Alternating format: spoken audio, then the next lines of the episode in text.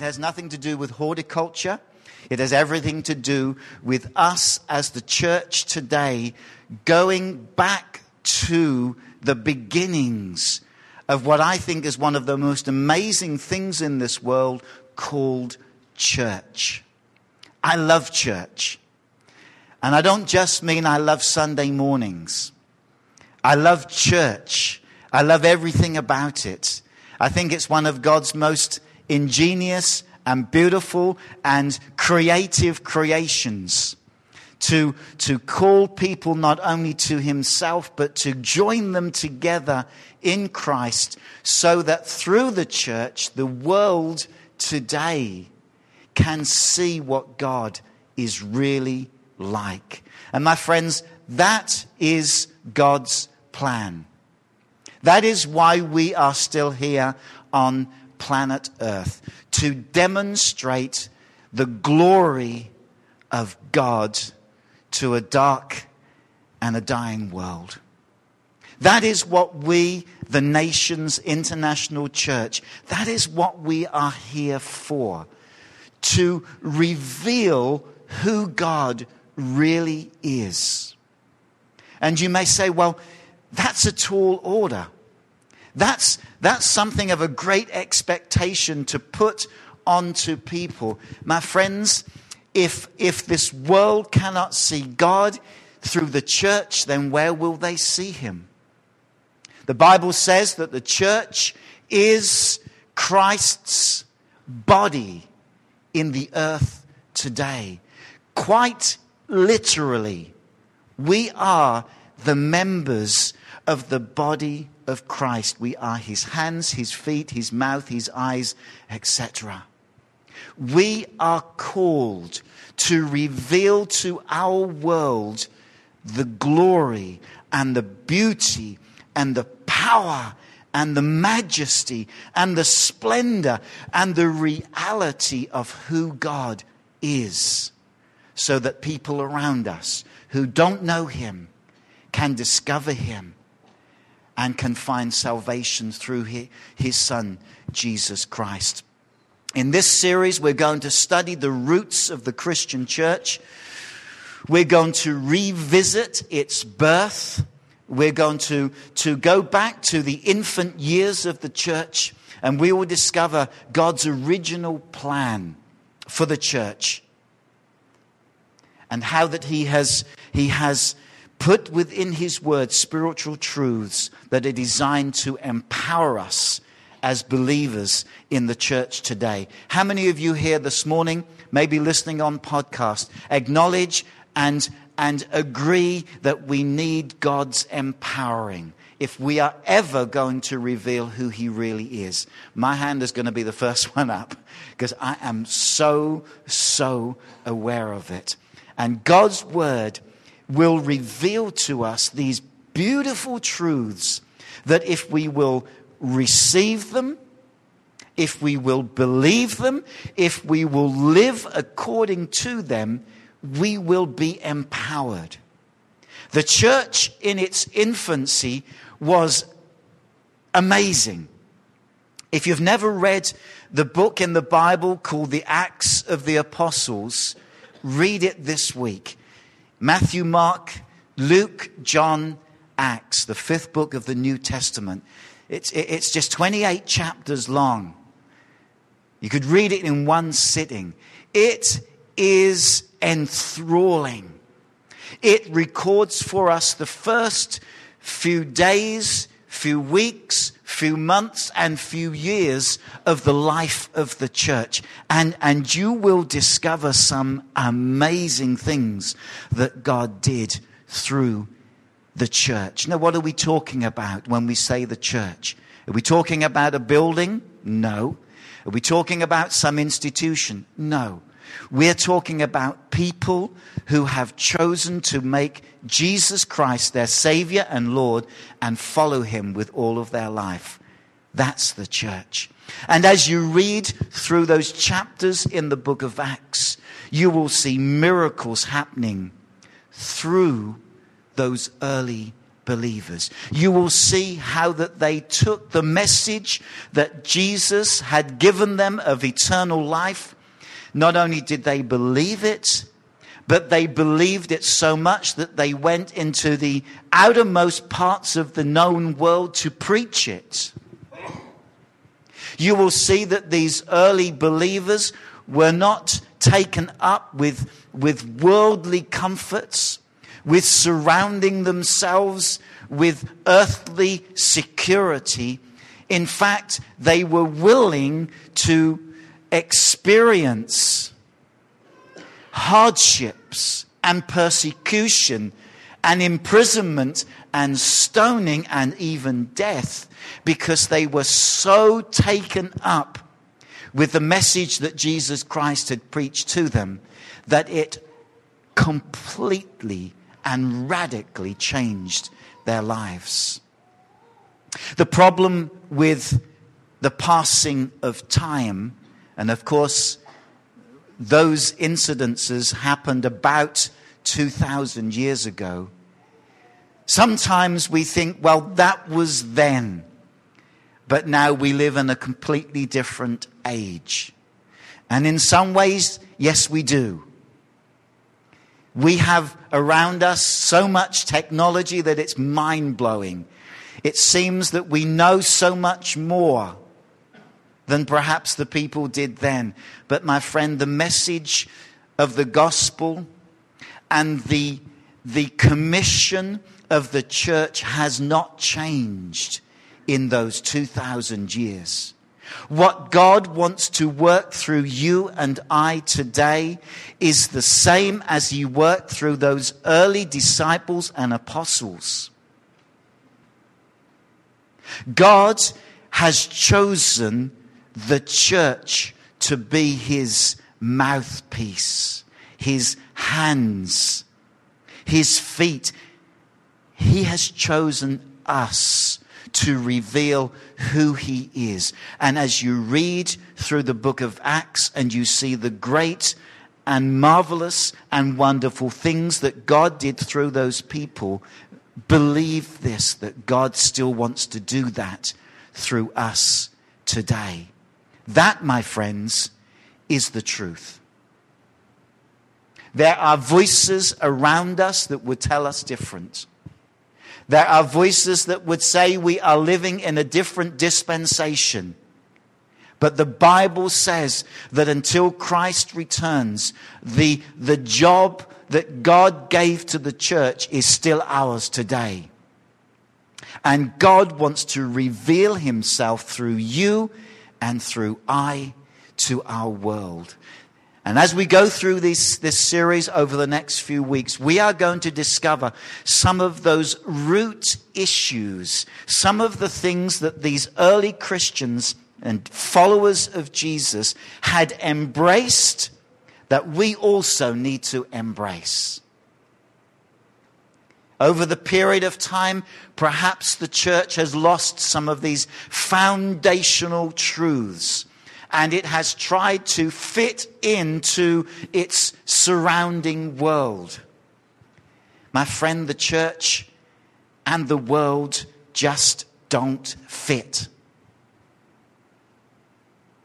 They are so different. And this is the truth. This world needs a radical, Bible believing, Holy Spirit filled church that will reveal who God really is. It doesn't need new programs. It doesn't need new methods of evangelism.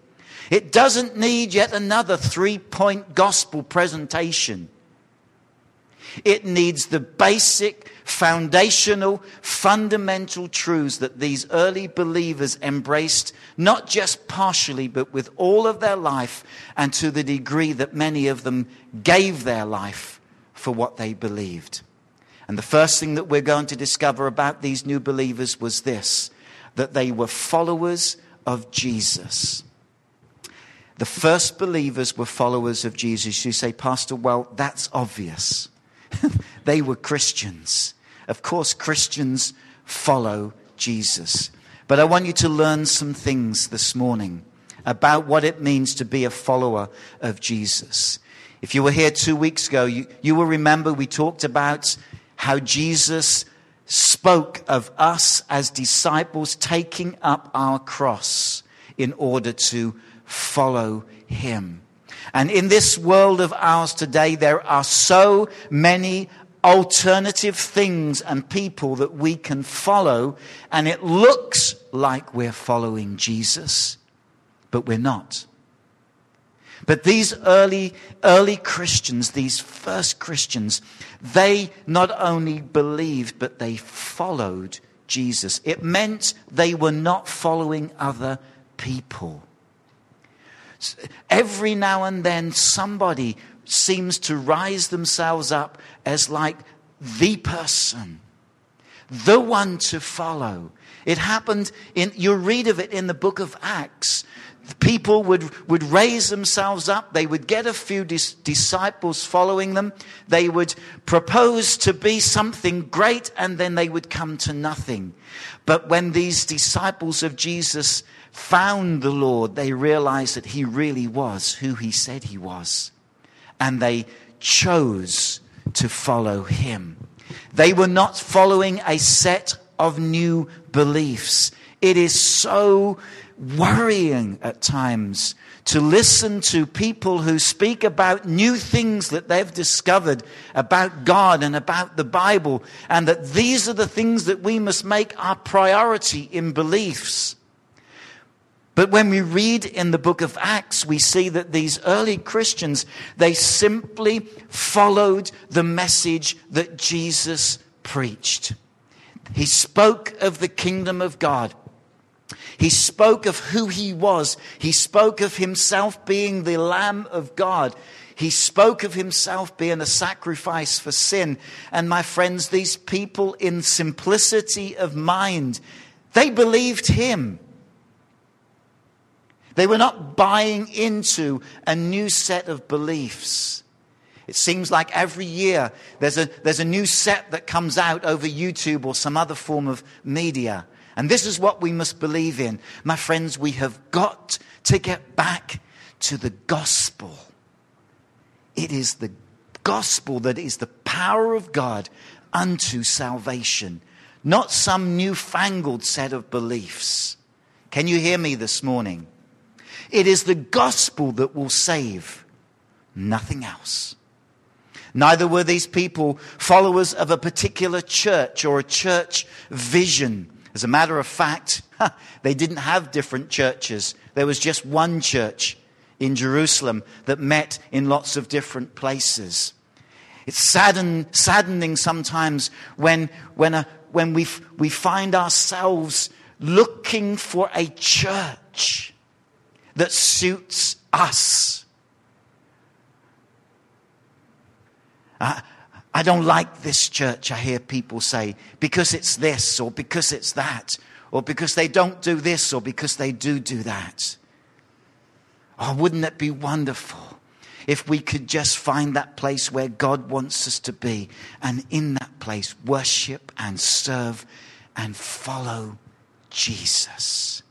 And I believe that any church, any church can be a demonstration of who Jesus really is. They were not people who followed a certain denomination. I'm not against denominations. I think, I think they express in all of their fullness the beauty of who God is. But let's not get stuck on a denominational belief. These early disciples, they didn't have a choice. Were they Protestant or Catholic? Were they Baptist or Methodist or Presbyterian or Lutheran or whatever else? They didn't have the choice. What were they doing? Following Jesus. They'd heard him preach. It resonated as absolute truth in their heart. They said, That's good enough for us. They were following Jesus. Neither were they following a pastor or some hero in this church, never ever follow this pastor. Did you hear me? And I'm absolutely serious. I will do all I can to point you to Jesus Christ. But please never, ever follow me. Never put me on some pedestal, because guess what? I'll probably fall off. But follow Jesus. Exalt him. Make him the one who is the model in your life. Let him be your example as these early disciples did. Again, you will read in the book of Acts that some wanted to follow this person and some wanted to follow that person. And the apostle Paul would say, don't do that, guys. Just follow Jesus. Can you hear me this morning? We've got to get back to these basic fundamental truths that are the DNA of the early church. These people were wrapped up in who Jesus was. They were completely engrossed in the mission that he had given them. They were not concerned about following other people and, and some hero who rose himself up as, as God's man of faith and power for the hour. They said, We don't need those people because we've got Jesus. It's sad when the church today needs to exalt heroes instead of exalting Jesus. Can you hear me? Here's our key Bible quote for today. It's taken from John chapter 8, verse 31. And my wife will love me for this because I'm using her favorite Bible, the Amplified.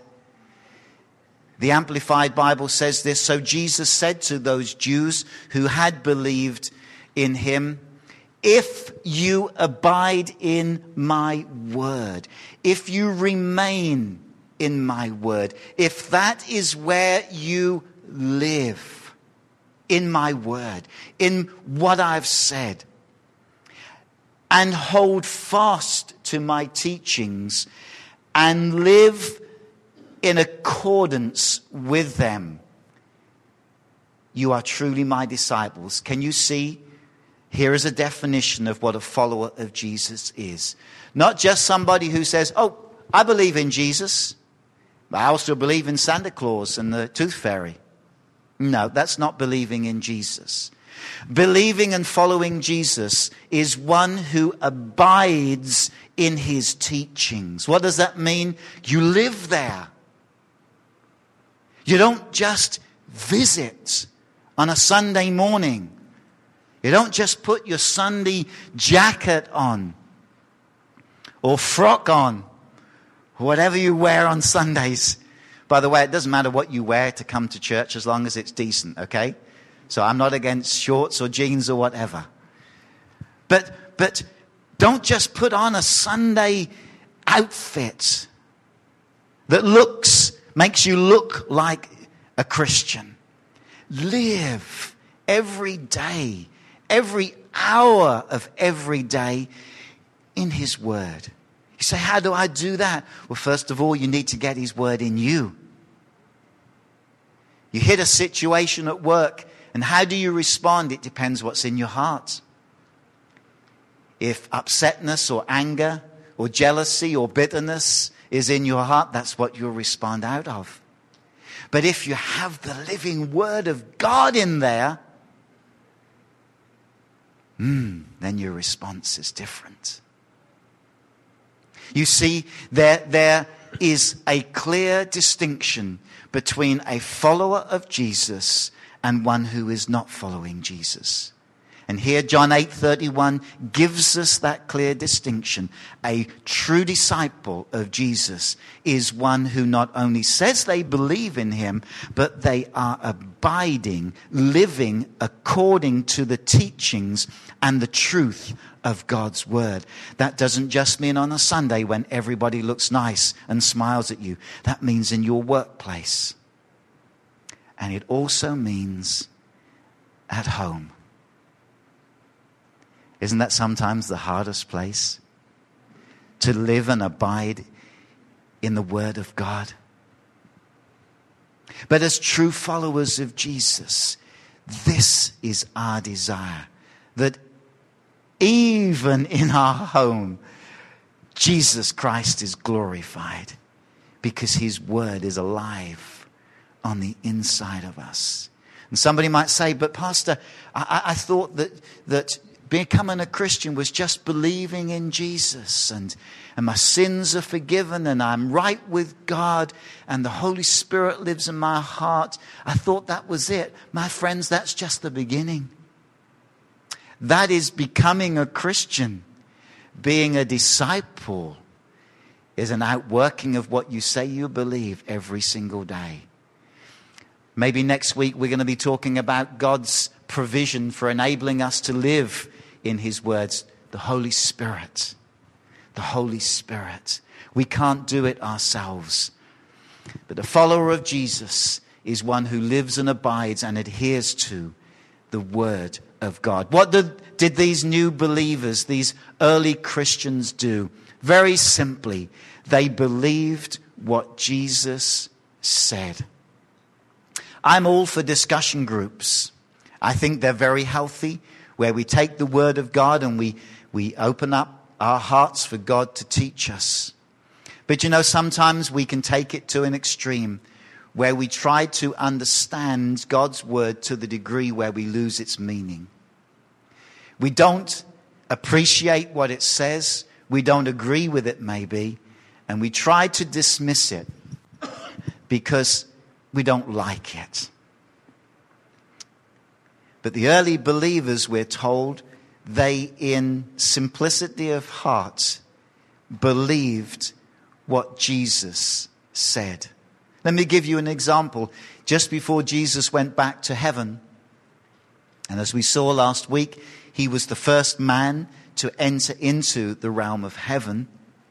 Just before he left, Jesus said to his disciples, Now, I want you to go into all of the world and make more disciples. And as you go, it will be evidence that you you believe in me because things like this will happen. You'll lay hands on the sick and they'll recover. And you'll be able to drink poison and it won't harm you.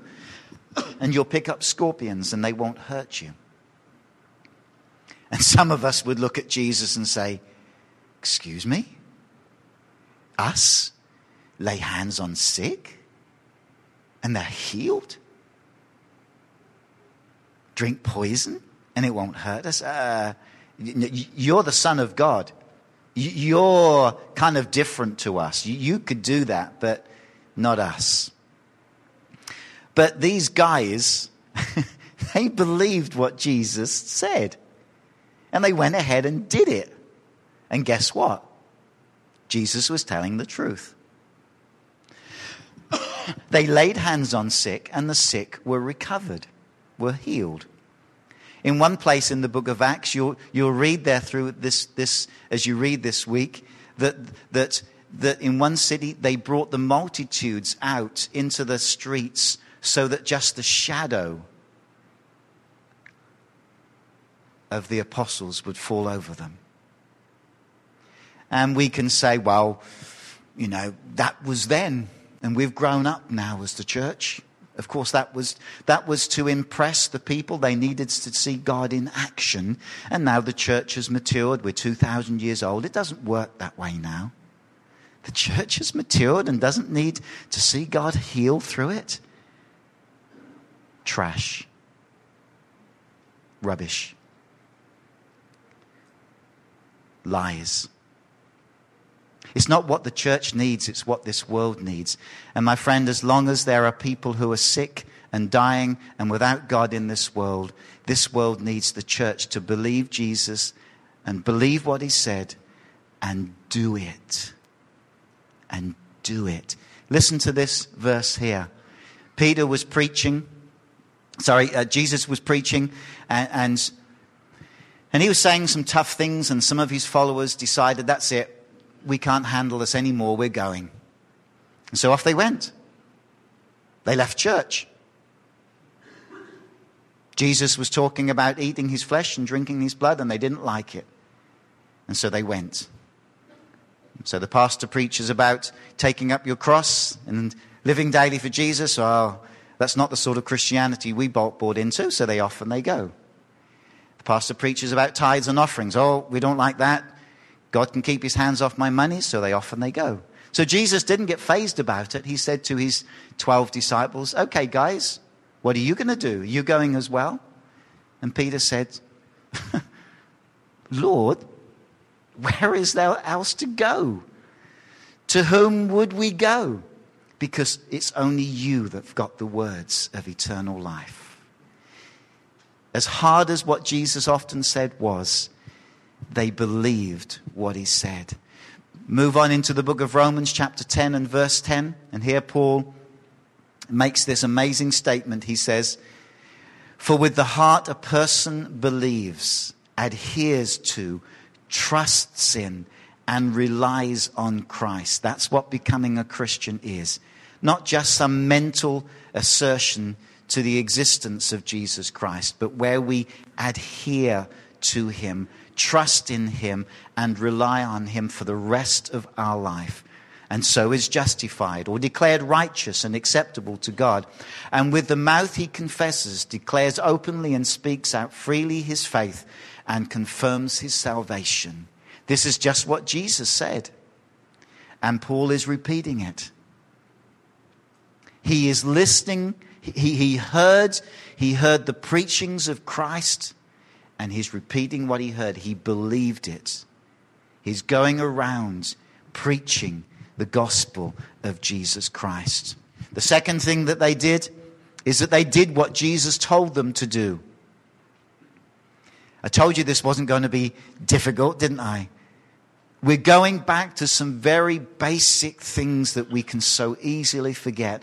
They were followers of Jesus. They believed what he said and they did what, they, what he told them to do. Look what it says in Romans 8 18.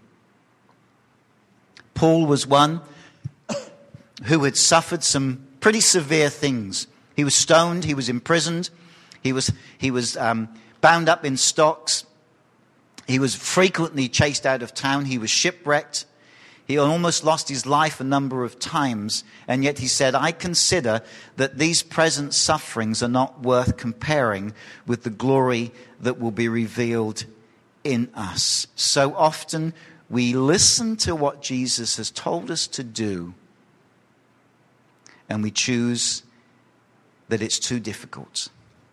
If I do that, I'm going to lose my friends. My family will turn against me. People will think I'm absolutely nuts. I will look ridiculous.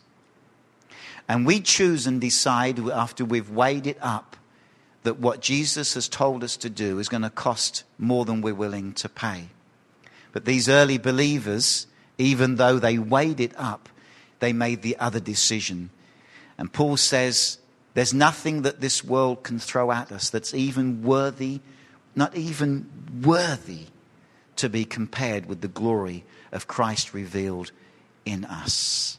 My friends, I want to suggest into our hearts this morning that this would be a good prayer for us to pray God, work somehow in my heart that I don't argue with you, I don't debate with you, I believe what you say, and I do what you ask me to do.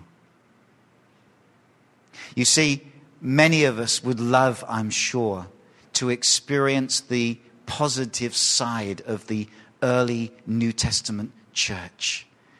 Church growth was phenomenal. On the day of Pentecost, at least 3,000 people were added to the church in one day. Wouldn't that be amazing? Is there anybody here that would not want to see this church expand by 3,000 people on one day? Didn't think so. But you see, these things come with a cost. And they won't come because we've got the latest Fandangle program or the most expensive and reliable equipment. They will come because we embrace and, and, and adopt these basic foundational truths that these early brothers and sisters uh, of ours did. Here's the third and last point they were making a difference. Yes, they gave their whole life for the sake of the gospel. It completely consumed them. And I believe it should, it needs to completely consume us. Yes, of the 12 disciples, most of them were killed, they were martyred because they were preaching the gospel of Jesus Christ. Stephen was martyred, he was stoned. Can you imagine that? Stoned to death because of his faith in Jesus Christ. Many of them did lose their homes, their families, their businesses. Many of them were exiled. Many of them were chased out of town.